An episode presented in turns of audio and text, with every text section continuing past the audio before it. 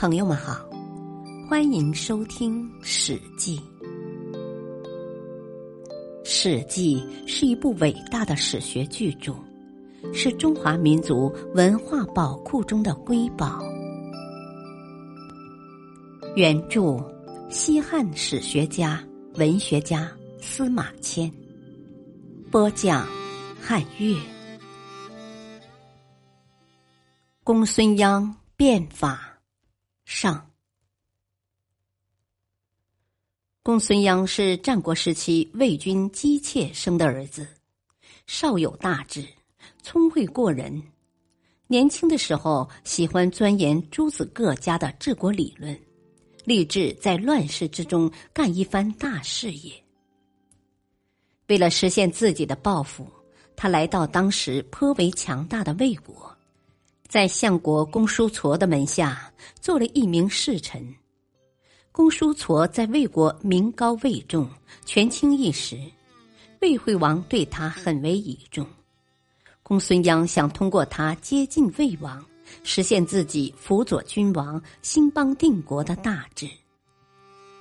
公叔痤门下侍臣很多，其中有不少是德高望重的智谋之士，这些人都希望通过相国的推荐为君王所任用。通过一段时间的观察，公叔痤发现那位从魏国远道而来的年轻人有胆有识，是一位不可多得的人才。他已打定主意，准备把公孙鞅推荐给魏王，但一直没有碰到合适的机会。不久，公叔痤得了一场大病，整日在家卧床不起。魏惠王听说后，亲自前往探望。公叔痤看起来已经病入膏肓了，魏王心中十分忧虑，心想，公叔痤是魏国的顶梁支柱啊，万一因病死去，这国政交给谁来处理呢？他把满朝大臣的名字一一在心中默念了一遍，仍然拿不准合适的人选。为了国家的前途，他也顾不得忌讳了，向公叔痤问道：你的病看起来非常严重啊，万一有个意外，这军国大事该怎么办呢？公叔痤已知道自己将不久于人世，对这个问题他早已深思熟虑了。见魏王主动问起，当下毫不迟疑地回答说：我的侍臣中有个叫公孙鞅的，虽然年轻，但才智奇高，胆识过人呐、啊。啊，将来一定能成大事啊！希望大王能信任他，把军国大事交给他来处理。接着还介绍了公孙鞅为人办事的一些情况，希望引起魏王的重视。魏惠王听完公叔痤的介绍，若有所思，好久没说一句话。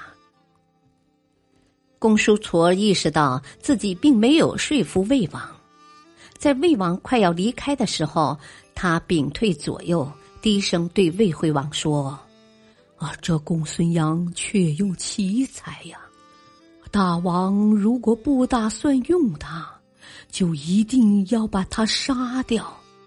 如果他走出国境，去辅佐别的国家，魏国一定会后患无穷啊！魏王点点头，带着随从离开了相府。魏王走后，公叔痤躺在床上，回想刚才的谈话，觉得很对不住自己的得意门生。他叫来公孙鞅，愧疚地说：哦，大王刚才向我询问谁能出任相国，我推荐了你，但看大王的神情，他不想采纳我的建议。我身为相国，受君王恩惠多年，理应首先考虑君王的利益，所以就对大王说，如果不想让公孙鞅当相国，就该杀掉他。大王同意了我的要求，你赶快逃走吧，要不马上就会被抓住的。”“哦，谢谢您的好意。”公孙鞅猝遇意外，却并不惊慌。“哦，但我用不着逃走。大王既然不能听信您的推荐任用我，也就不会听您的劝告杀掉我。”他坦然留在了魏国，魏惠王果然没有下令杀他，但也没有启用他的迹象。当时西边的秦国正当秦孝公执政，孝公是一位志向远大的君主，雄心勃勃，一心想恢复他的祖先秦穆公时代的霸业。秦穆公是春秋时代有名的霸主，开疆拓土，使秦国鼎盛一时。秦孝公下令在全国各地寻访有才能的人士，以便辅佐自己成就大业。公孙鞅听说了这个消息，离开魏国，来到了秦国。为了尽快接近秦孝公，公孙鞅买通了孝公身边的一个姓景的太监，不久就得到了孝公的召见。在秦孝公面前，公孙鞅滔滔不绝，用古代贤明的君主尧、舜等人的治国道理，劝说秦孝公广行仁义，爱护百姓，成就千秋伟业。孝公听着听着便打起了瞌睡，公孙鞅只得告退。孝公很不高兴，事后对那个姓景的太监说：“你介绍的那个客人讲的都是些不切实际的大话，这种人怎么能够任用呢？”公孙鞅并不气馁，他觉得孝公没有完全明白自己的意思。隔了几天，他再次通过那位太监求见秦王。这一次他讲的还是古代帝王的治国之道，但谈得更为具体详细。孝公还是没有接受他的意见。两次求见，两次失败，公孙鞅仍不想就此罢休。他思前想后，仔细揣摩孝公的心意，决心再做一次努力。他找到那位姓景的太监，请求给他最后一次机会。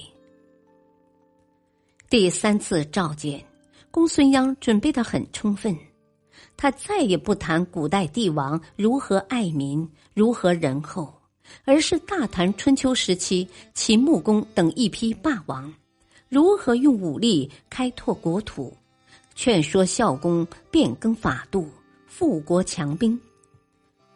秦孝公听着听着，脸色越来越和缓，言辞也越来越客气。公孙鞅终于摸准了孝公的心意。过了几天，孝公正式召见公孙鞅，询问治国大计。公孙鞅投其所好，将以法治国、富国强兵的道理发挥得非常透彻。孝公非常感兴趣，膝盖在垫席上不停地向前移动，自己却一点也没有察觉。两个人一连谈了几天，秦孝公一点倦意都没有。公孙鞅一系列变更成法、制定新法的建议，秦孝公很是赞赏。他已打定主意，准备启用公孙鞅。感谢收听，下期播讲公孙鞅变法下，敬请收听，再会。